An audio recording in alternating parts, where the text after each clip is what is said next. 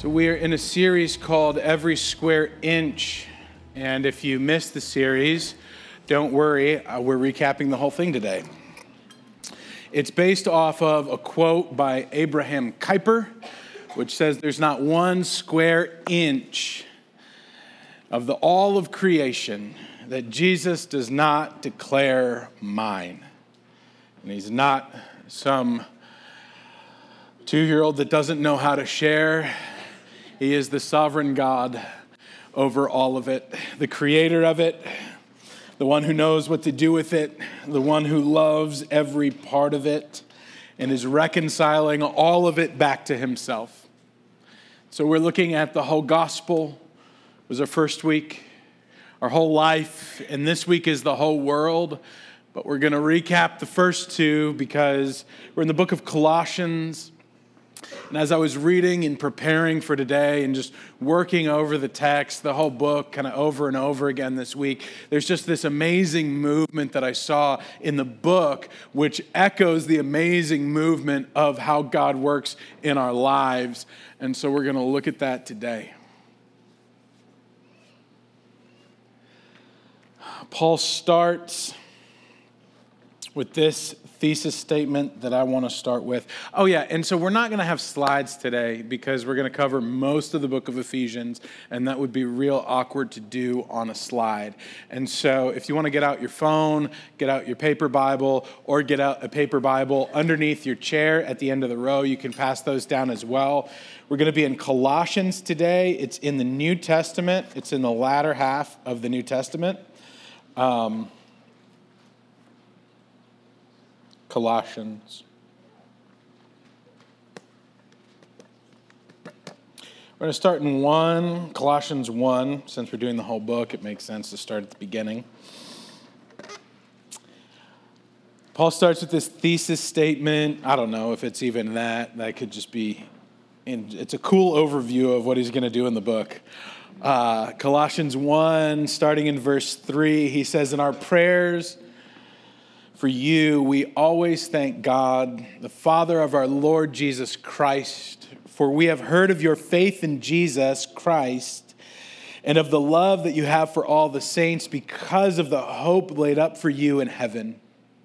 You have heard of this hope before in the word of truth, the gospel that has come to you, just as it is bearing fruit and growing in the whole world. So hang on, it's, it's you've heard the truth which is the gospel, which has come to you your whole life and is bearing fruit in the whole world. So here's our series. Uh, so it has been bearing fruit among yourselves from the day you heard it and truly comprehended the grace of God.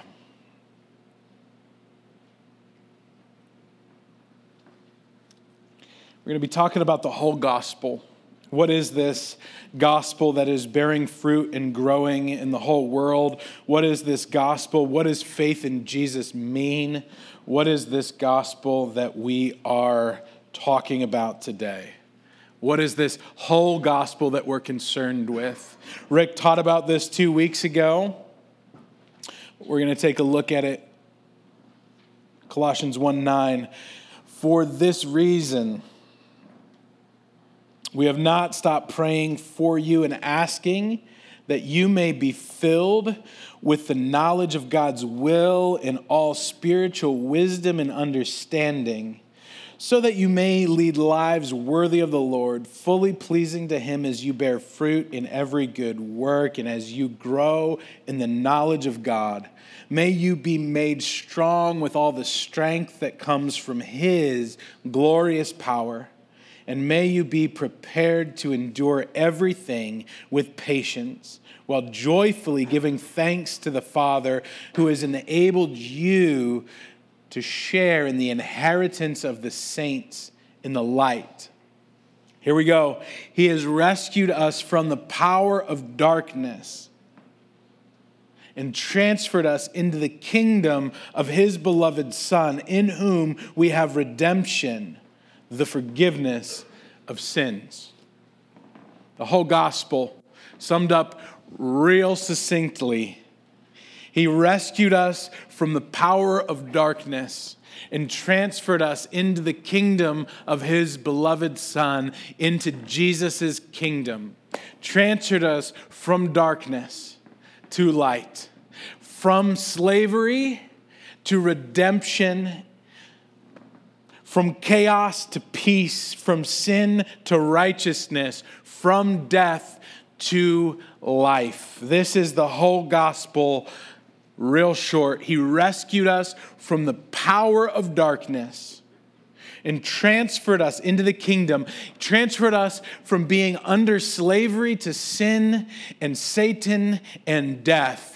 And transferred us into the joy and freedom that is under the lordship, under the reign and rule of Jesus where our redemption, our being purchased from sl- slavery to sin, where our redemption and righteousness come, the forgiveness of our sins. There's the gospel. Who's this gospel all about? It is all about Jesus. And Paul tells us all about Jesus starting in verse 15. He says, Jesus, He is the image of the invisible God. He's the firstborn of all creation. And that doesn't mean he was actually born firstborn as a title.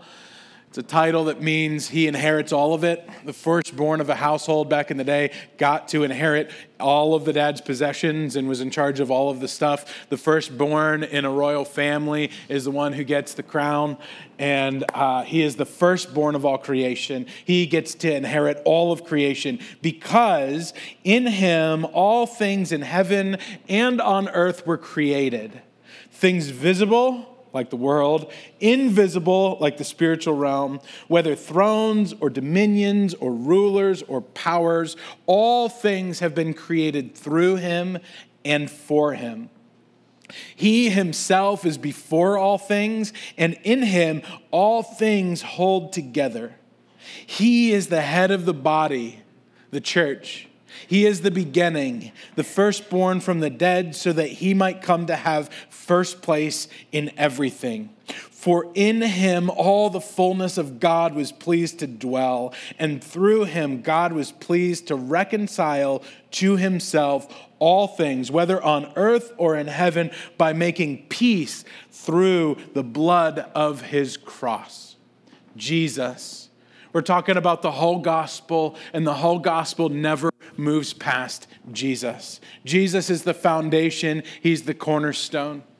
He is everything. It is all about Jesus, about his death, about his um, resurrection from the dead, about his forgiving our sins, about his reigning and ruling over us now. It's about his kingdom and his righteousness and his glory and his return and his life. It is all about Jesus. The whole gospel is wholly about Jesus. He is the good news. He is the Word of God. It is all about Jesus. We never move past Him. Our understanding will grow. We get to experience more and more of what Jesus is about and what kind of king he is and what kind of shepherd he is and what kind of God he is and what kind of leader he is. We get to grow in our understanding of that, but we never move past him which is good news. Because he says again, for in him the fullness of God was pleased to dwell, and through him God was pleased to reconcile himself to all things, whether on he- in, on earth or in heaven by making peace through the blood of his cross. And you who were once estranged and hostile to God in mind and doing evil deeds, he is now reconciled in his body through death, so to present you holy and blameless and irreproachable before him. The cornerstone here of Jesus' work is that he, so Jack and James, my, my three and four year old who were here and left, um, they had asked me why Jesus had to die on the cross. And how do you explain the propitiation of sin to a uh, three year old. And the Lord is gracious, and he said this He said, Jesus gained a superpower. He gained a superpower on the cross. And that superpower is that he can turn bad guys into good guys, which is the best superpower of them all. And this is it. It's right here. He's turning bad guys into good guys. You who were once estranged, hostile in mind, doing evil deeds, he is now reconciled in his body through death to present you homely and blameless and irreproachable. He turns bad guys like us into good guys like us now. It's great news. It is all about Jesus, it is the whole gospel. Uh, Colossians 2 2, he says, I, uh, I want their hearts to be encouraged and united in love so that they may have all the riches of assured understanding and have the knowledge of God's mystery. That is, Christ Himself in whom are hidden all the treasures of wisdom and knowledge. That this whole thing is about Jesus. What is the knowledge of God's mystery? It is Jesus. What is our assured understanding? It is Jesus. Where are the hidden treasures of wisdom and knowledge found? It is in Jesus. Jesus, who created everything he knows everything. There is wisdom and knowledge actually found in him. He sees it all. He knows it all. He is sharing it and leading us forward. It is all about Jesus. That's the whole gospel. Jesus and Him crucified, raised from the dead, and reigning in heaven redeeming us from our sins. Now, how does this whole gospel work itself out in our lives? Jesus said the law and the prophets can be summed up in two things love God and love your neighbor. Love God and love your neighbor. And it actually is cool because the Christian life is pretty easy. It's Jesus and loving God and loving your neighbor. Three things. And so we get to watch that worked out in our three things here. So the whole gospel works out in our lives and in the whole world. This kingdom of light and life that we live in, the kingdom of Jesus, is expanding through everything. And so, as there is a call that as we touch and we find life in Jesus, there's a call for it to move through our whole lives. And so, a friend of mine gave this analogy, and he said there are kind of two approaches to Christianity. One is the orange approach, so not the color, but the fruit. Citrus approach. If you cut an orange in half this way, it looks kind of like a pie, right? And uh, you've got different sections in it. And he said some people approach their faith like an orange with section it off. Okay, here's my Sunday morning, and that is where Christianity is practiced, or here's a Bible study I go to, and that's Christianity, and here's maybe a morning prayer time. But the rest of these sections, they're mine, and I get to run them and, and be in charge of those sections. And maybe I'll surrender another section to God, but I'm not quite ready to do that. Versus the chocolate milk approach.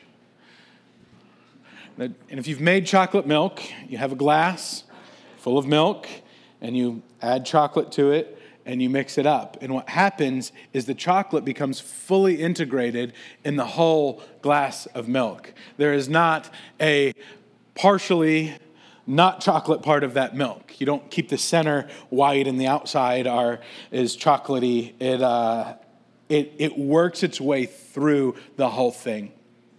And so when we talk about whole life Christianity, we're talking about the gospel, which is Jesus, infiltrating and filling and enriching every part of your life. That it's Jesus in all of it. And that's our beliefs, our thoughts, our actions, and our interactions. And so Paul begins to talk about this in Colossians, and he says, uh, he first addresses beliefs. And he says there's a couple things that are, are, are, are, set up against Jesus and set up against the gospel. And so he gives two warnings. And he says, first of all, see to it that no one takes you captive, We're in Colossians 2 8, sorry. See to it that no one takes you captive through philosophy and empty deceit, according to human tradition, or according to the elemental spirits of the universe, and not according to Christ. Saying there's two ways in this warning that we can be deceived through philosophy and empty deceit. It's not bad to do philosophy, it's great. Uh, some of the great philosophers said philosophy is the handmaiden to theology. It's great, it can help us think about the world well. It's not the enemy, but it is not sufficient. When we subtract Christ from the equation, it all falls apart because in 9, for in Jesus the whole fullness of deity dwells bodily, and you have come to fullness in him who is the head over every ruler and authority.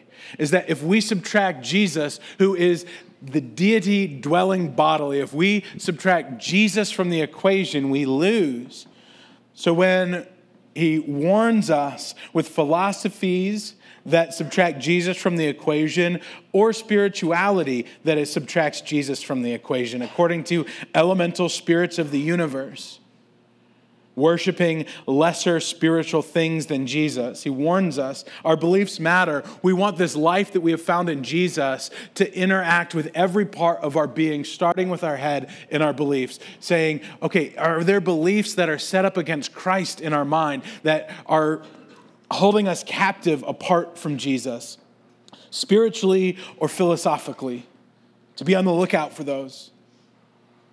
Because he talks about how great Jesus is, and he says, In him you are circumcised, you are marked with a spiritual mark, putting off the body of flesh in the marking of Christ, that we have Christ written on our hearts. Because when we were buried with him in baptism, we were also raised with him through faith in the power of God who raised him from the dead.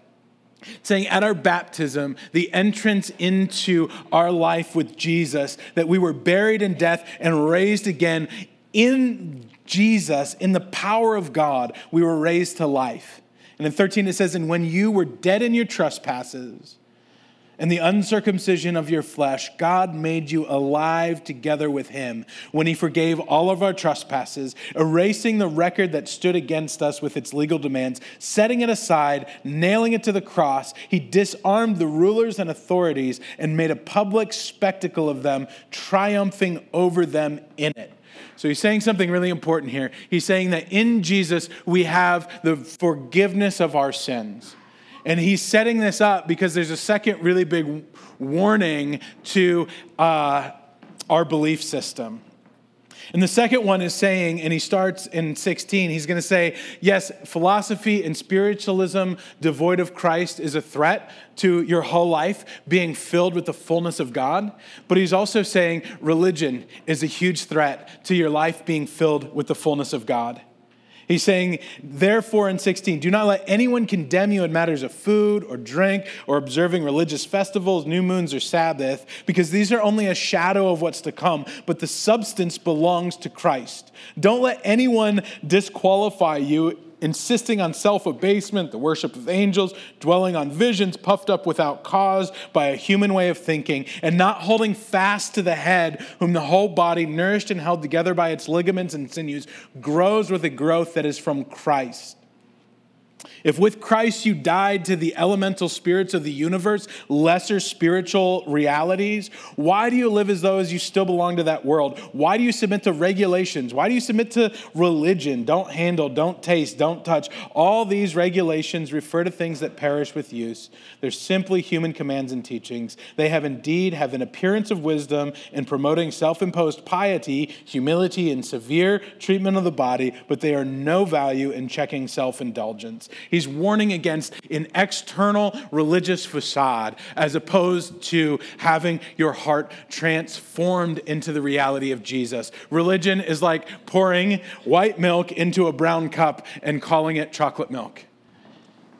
Apart from Christ in human effort, doing religious things is like pouring white milk into a brown cup and calling it chocolate. It is just the outside, the inside is not transformed. He's saying, rather, let Christ dwell in you richly, let him fill your hearts, let him consume every part of your life, let him inhabit your whole being, so that.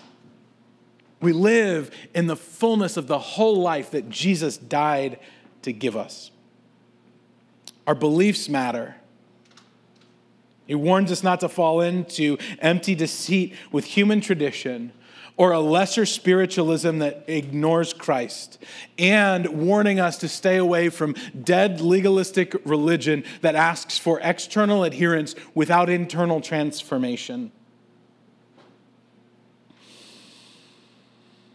And our actions and attitudes also matter. Our and so it's not just what we believe, our orthodoxy, that's important. What we believe is really important because it actually informs our actions. But our orthopraxy, how we live out what we believe, is equally as important as what we believe. Colossians 3 1. So if you have been raised with Christ, seek the things that are above where Christ is seated at the right hand of God. Set your mind on things that are above, not on things that are on earth. For you have died, and your life is hidden with Christ. When Christ, who is your life, is revealed, then you also will be revealed with him in glory. And so he's saying now, put to death the old way of living, put to death the old way of life, put to death the deeds of the kingdom of darkness and the life that we used to live. He says, put together whatever is in you is earthly fornication, impurity, passion, evil desire, and greed, which is idolatry. On account of these things, the wrath of God is coming on those who are disobedient. These are the ways that you once followed when you were living that life. But now, get rid of such things as anger and wrath and malice and slander and abusive language from your mouth. Don't lie to each other, seeing that you have stripped off the old self with its practices. That we have died to the old way of living. We have been set free from this kingdom of darkness that is marked by anger and wrath and malice and abuse. Instead, we're being clothed with a new self with righteousness in Christ. We're being made into the image of Jesus, that we've been giving a new life, and we're encouraged to put on that new life, to let the gospel infiltrate every part of us. And you clothe yourself with the new self. Which is being renewed in the knowledge, in knowledge according to the image of its creator. And what's important here is it says it's being renewed in knowledge. It's not saying just belief that in Jesus there's actual knowledge that we can have. And he said, All the treasures of wisdom and knowledge are found in Jesus. That it's knowledge. It's not just in some ethereal realm that it's not true. And we've got our belief section of the orange over here, and we have our knowledge section of the orange over here. And Jesus can inhabit the belief section, but he can't inhabit the knowledge section, is false. There is knowledge in Jesus.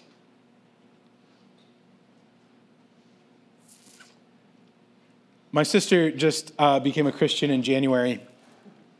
And if you were here on Thursday, um, I shared this, but she became a Christian in January. She was finishing her thesis uh, for her doctorate, and she was really just uh, she was like so burdened by it because she felt like she wasn't going to make a contribution to her field.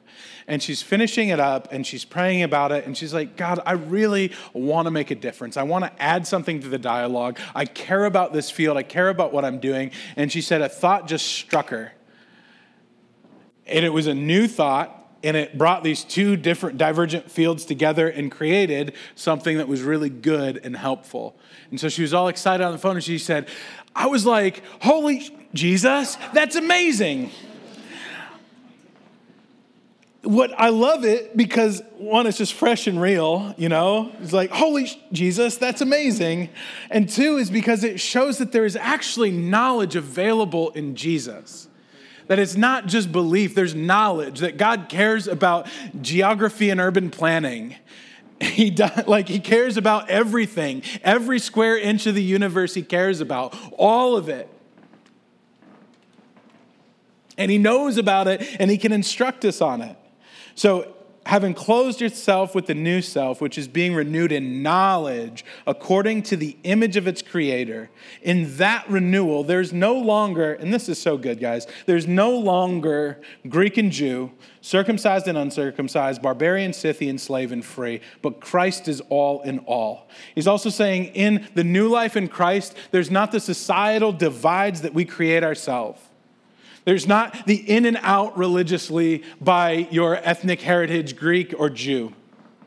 There's not the in or out religiously by your external adherence to pietistic practices, an external marking, circumcised and uncircumcised, marked by religion or not marked by religion.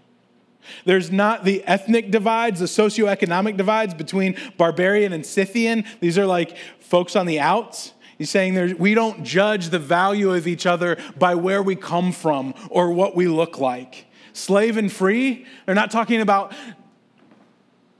socioeconomic standards. Slavery, and we're going to get into this more, in the ancient Near East was different than slavery in America. Slavery in America was wholly abhorrent and horrible.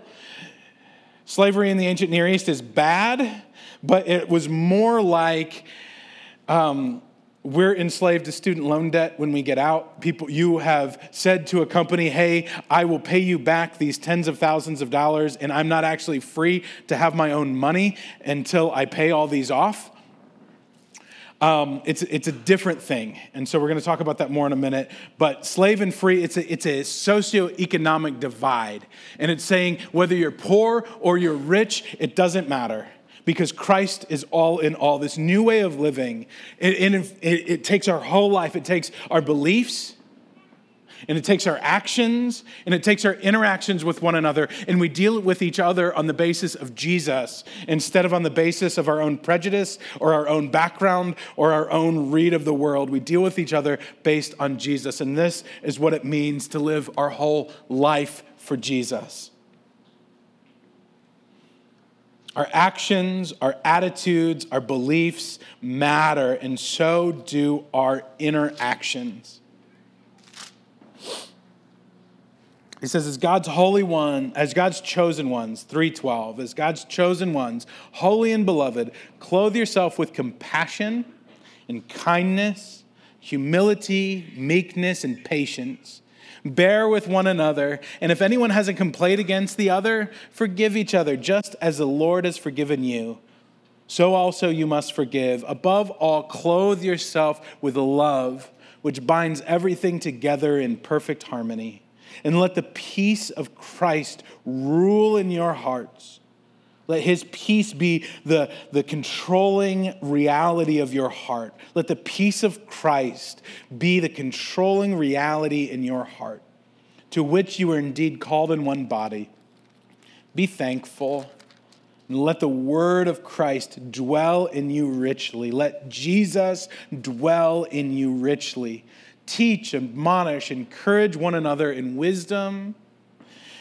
And with gratitude in your heart, sing psalms and hymns and spiritual songs to God.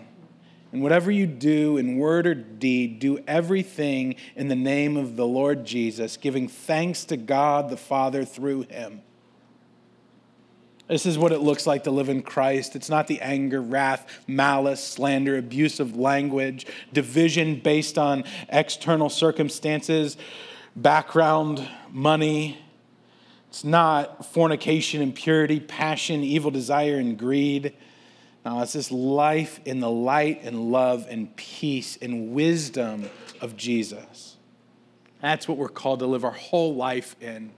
And when we live in that reality, it spills out into the whole world. And the way that the kingdom moves forward is relationally so, the next thing, this transition into whole world, which is what I was supposed to be preaching on today and what I will start preaching on now, is it's this shift because it's built on this. It's built on Jesus, and it's built on Jesus radically inhabiting every part of our life and impacting our beliefs and our attitudes and our actions, and will impact our interactions with one another. To impact the whole world, it's not that, okay, I come to a belief in Jesus and then I fly to the other side of the world to go do something something with some people I don't know. No, it's a matter of I'm impacted by the reality of Jesus in my heart or in my head, and it begins to transform my life. And I'm taking off the old way of living and I'm putting on a new way of living, and that new way of living is impacting the people around me. That's how the world becomes impacted. He talks about husband and wife relationships. He talks about children and parental relationships, the most intimate, closest relationships, your dear friends, your roommates, your parents, your children or spouses, which not many of you have, but, but for, it's that. It's this close interaction. And as we are transformed and we begin to love and encourage and care for one another, our worlds begin to be impacted. How can the world be impacted if our world isn't impacted by the good news of Jesus? How is it good news if my kids hated me and if they were neglected and they were not cared for? How is it good news? It's good news when Jesus, his life, Christ, who is my life, impacts my wife and impacts my children more than anyone else. But then it moves out from there in concentric circles. Like if we chucked a rock into a still pond, it makes a big splash. That big splash is like when Jesus impacts your life, right? Everything's different. The surface tension is broken. A big splash goes up, right? We're dunked in the water of baptism. And then there are concentric circles that go out. And my life is impacted, my wife is impacted, my kids are impacted, my parents are impacted. But that's not all they talk about. They talk about work relationships. And again, he's talking about slaves and masters because there weren't corporations in the ancient Near East. So he says, Slaves, obey your earthly masters. I say, interns, obey your earthly supervisors. Employees, obey your bosses in everything. TAs, obey your professors in everything, not only while being watched in order to please them or to get a good grade or to get a good recommendation letter out of your internship, but wholeheartedly fearing the Lord. Whatever your task, put yourself into it as done for the Lord and not for your supervisor, your boss, your professor, whatever. Since you know that from the Lord you will receive the inheritance as your reward. You serve the Lord Jesus Christ. then it says, Masters, so camp counselors, bosses, professors, treat your employees, your campers, your, your uh, TAs justly and fairly, for you know that you have a master in heaven. So it doesn't just impact our familial relationships or our friendships, it also impacts our working relationships. It impacts the things that we do with our life. I love it. It says in 2 6, it says, Therefore, you have received, uh, received Christ Jesus the Lord. Continue to live your lives in Him. It says, Continue to live your lives in Him, rooted and built up with Him, established in the faith, just as you are taught, abounded in thanksgiving. It doesn't say, Therefore, you have received Christ Jesus the Lord, do a bunch of new things differently or add a bunch of religious practices. That's not the main thrust here. Although those come, we read our Bibles more, we pray more because we meet with Jesus in those times and he is amazing. But as you have received Christ Jesus the Lord, continue to live your lives in him. What does it look like to invite Jesus into your relationships, into your friendships, into your workplace? Into your classroom, into your sorority house? What does it look like to live your life with Jesus where you are? This is how the whole world is impacted. Yes, we have opportunities to do amazing missions, and those are good, and I'm even going to talk about one at the end. But, like, the main thrust of the gospel impacting the whole world, the main expansion of the kingdom of light and love and goodness is by the kingdom in me the light in me, the life in me, interacting with those around me, spilling out from me to the others in my proximity. Jesus spent three years on earth, well, three years in ministry. He wasn't three. three years in ministry. And he spent a lot of that time running away from crowds and investing in 12 people. Because he knows that the kingdom expands relationally. He invested deeply in a community that he surrounded himself with. It was mostly with three and 12, and then he had 72 kind of other followers and 150 that kind of gathered around him. And that's where he spent most of his time, running from the crowds. The kingdom doesn't advance primarily in the crowds. Cool stuff happens in the crowds. The kingdom advances in the close proximity relationships. And so, as we live in the glory of the gospel, this death to life transition, this new life in Christ, this darkness to light, chaos to peace, sin to righteousness, death to life, slavery to freedom. This kind of life, it impacts all of us. The invitation is to stir the cup and allow the chocolate just to just to take all of it over because God isn't bad, he's really good.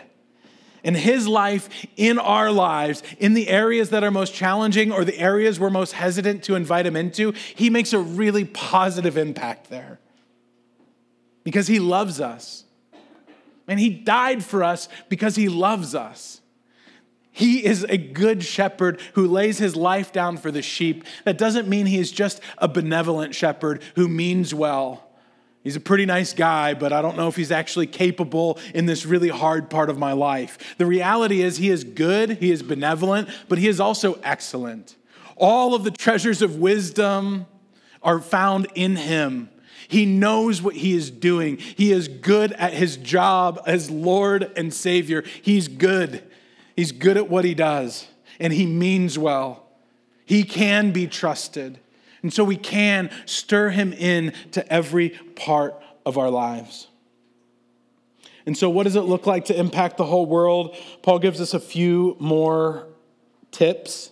4 2, he says, Devote yourself to prayer keeping alert in it with thanksgiving. Why is prayer the most important first step into the whole world being impacted? It is because, like Jeff opened with, it is an awareness of where God is and what He is doing. We work on our intimacy with God. We start with prayer, we get to know Him. We interact with him. We learn about the treasures of wisdom that are stored up and who he is and what he thinks about and what he thinks about us and what he thinks about the people around us. That as we devote ourselves to prayer, we become so much better at understanding who Jesus is and what he's about. He doesn't call us to be salespeople for Jesus, he doesn't. I come from a sales background, so I thought like, and I made a joke because I used to sell alcohol, um, wine and spirits, and so I sold wine and spirits, and then I transitioned to be a pastor, and so I would make a joke, oh, I'm just selling a different spirit, but we're not, we're not salespeople primarily. Salespeople have to like build a compelling case for something and try to get all of our fact sheets in line and uncover the perceived problem and then bring the solution to it. We're called primarily not to be salespeople, but to be witnesses. A witness is someone who has experienced firsthand something. They've seen it, they've experienced it, they've witnessed it. So we're called to be witnesses, which means the whole gospel impacts our whole life, and we experience that. We witness it in us first. And then we get to bring that out and be like, man, God is really good. Because I've seen that He's good. I don't just believe He's good, I know He's good because I've seen He's good. Here's what Jesus has done for me.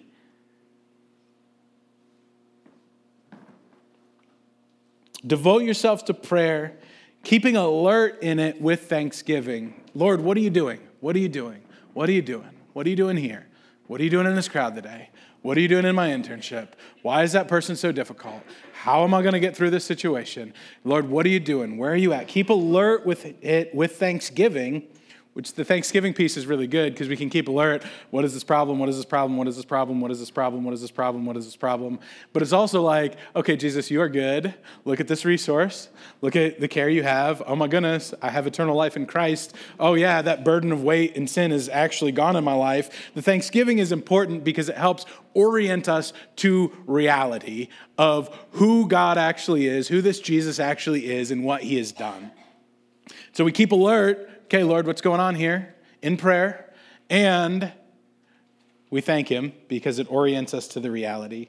And Paul actually believes what he's saying too, because in 3, 4, 3, he says at the same time, pray for us as well, that God will open a door for the word, that we might declare the mystery of Christ, for which I'm in prison, so that I may reveal it clearly as I should. Paul is taking his own prescription. He's asking for prayer for two things. First of all, for a door to open. He realizes that it's not just a matter of getting the words right and going out and just getting the words right and handing it to people, that for transformation to happen, for dead people to come alive, for transference from the kingdom of darkness to the kingdom of light to happen, for that to happen, Jesus actually has to open the door. I can't make dead people come alive. I can't transfer people from the kingdom of darkness to the kingdom of light. I can't do any of that on my own, and neither can Paul, even though he's like actually an apostle and I'm just a dude. Um, but he understands that he needs God to open a door for the word. And he needs God to help him reveal the word clearly as he should. That it is a total reliance on Jesus. It's a reliance on Jesus to open the door for Paul to minister. It is a reliance on Jesus for him to speak as he should once the door is open. And that's the paradigm for us in reaching the whole world is that we need Jesus we need Jesus for the opportunity. We need Jesus for our own salvation. We need Jesus to help us be able to clearly communicate as we should. Then he says, Conduct yourself wisely towards outsiders, making the most of the time. Let your speech always be gracious, seasoned with salt, so that you may know how you ought to answer everyone. So I really like this. Um, Conduct yourself wisely towards outsiders, making the most of the time. Let your speech always be gracious and seasoned with salt, so that you may know how to answer everyone. What does it mean to season something with salt? I had a great grandpa where he, uh, we were at this bad restaurant in Pennsylvania long ago when I was a kid, but it is emblazoned in my memory. And this uh, plate of fried shrimp is sat down before him and he takes the salt shaker before tasting everything. And fried shrimp isn't like a salt free food anyway.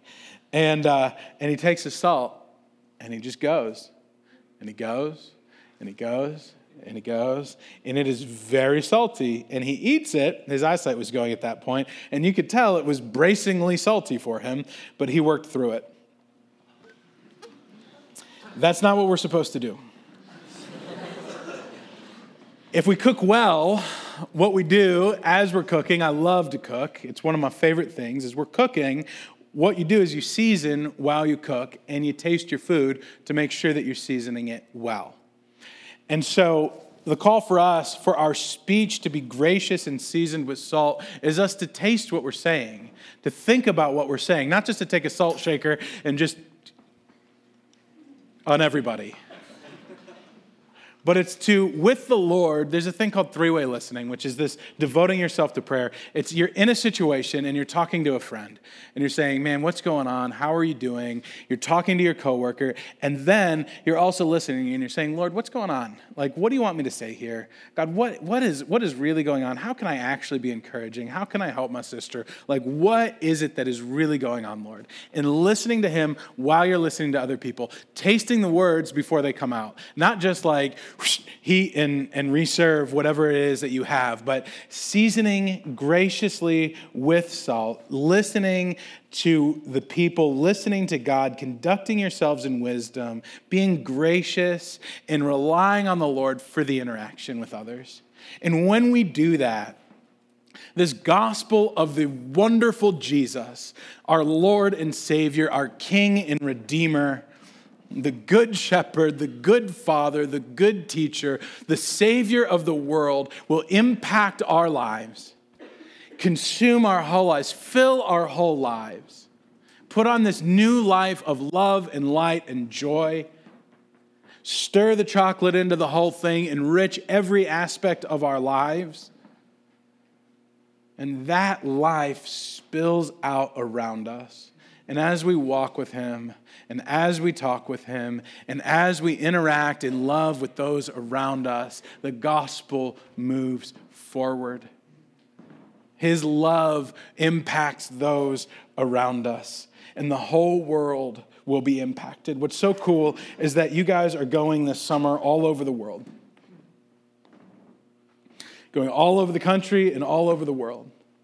And you have an opportunity to walk with Jesus in that, to walk with Him in all of that, to walk with His life in you and to walk with Him and let Him teach you new things and show you new things. And He'll, with the strength of His great power, help you to love the people around you, to interact with them well, to care for them, and to bring life and transformation wherever you go. And that transformation might be internal and not external, right? That transformation is you go on a mission trip. This is common. You go on this mission trip with a grand plan of like saving a swath of a country you've never been to, and you walk away with a big like realization that's just internal. And you realize God took you halfway around the world for thousands of dollars to show you something about Himself or yourself. Or you might be working a uh, internship that seems meaningless and it wasn't your first choice. It was like your third choice and you're going to be like on a factory line in kokomo or somewhere you don't want to be. Sorry if you're going to kokomo or from kokomo i'm not yep. But you're working a line in Kokomo and you are expecting to be somewhere cool, doing something cool. But in that, as you are abiding with Jesus, you might actually bring salvation to people or help set people free. Something amazing can happen there. So, walk with Jesus where he is taking you, devote yourself to prayer, keep alert, walk with this amazing Jesus, and light and life will flow out from you because Jesus has put it in you. So we're going to get ready for communion. So if you're getting that ready, you can get it ready. But communion is this amazing picture and experience of Jesus' life. That before he was betrayed, he took bread and he broke it and he said, This is my body broken for you. Do this in remembrance of me. And then he said, took the cup after dinner and said, This is the blood of the new covenant poured out for the forgiveness of sins of many. And so, with his broken body and his poured out blood, he bought our redemption. He forgave our sins. He died so that we might live. And so, as you take that, you eat the bread and you drink the cup, you think about not only is this a cosmic reality out here, but this is an intimate reality that we take in ourselves, that we eat it and we drink it, and it is a representation of His life in our life, in our body, dwelling with us, empowering us, giving us the grace that we need for our life. And it dwells in us, and it is a picture of what it looks like to have Him inhabit our whole lives. So if you don't know Jesus, if he's not resting there in you, if you haven't surrendered your life to him, don't take communion today. It is not what saves you. Jesus is who saves you. We'd love to talk to you about that. We'd love to help introduce you to him. He is wonderful. Take communion and ask the Lord, ask the Lord as you take it, is there an area of my heart that's sectioned off? Is there an area of my heart that I'm keeping reserved from you? Is there an area that you want to tear down the wall, that you want to enter in? Is there part of my life where there is darkness that you want to shine your light in? You don't have to be afraid of it. Jesus died to forgive it. Doesn't matter how dark it is, His light shines through all of it. His forgiveness is sufficient for anything in your heart or life. The Lord might, as you're taking this, He might want to show you an area where you can impact those around you. Say, hey, there's this person that you've just missed all year that I love, and they're just being missed. Maybe there's a person that, that I just want you to say hi to. Just let him be in charge. Keep alert in prayer. But yeah, as you take this, just ask him is there an area that you want to shine your light in? Is there an area, a section of my heart that you are asking to surrender control to? Or is there something in this world that you want me to pay attention to? So, Jesus, would you show us that? Would you lead us in that? You are a good leader, you're a good shepherd. God, you love us. You don't lead us places to hurt us, you lead us places to heal us. Even if you're asking us to enter into a dark valley of our past, you're asking us to go there because you have resources to deal with the darkness, that you are light in life, that you bring healing and forgiveness. That you will heal all our diseases, you will heal all, forgive all of our sins. That you will deal with our whole past. that you also will deal with our whole future. That you're never going to leave us and you're never going to forsake us. Maybe that section that we need to surrender is our future, not our past. Our past, yeah, what, Dave, I, I trust Jesus, my past is fine, but oh man, what is this life going to be like? And we can trust our whole future to Him too. He's a good shepherd, and He's going to continue to lead us.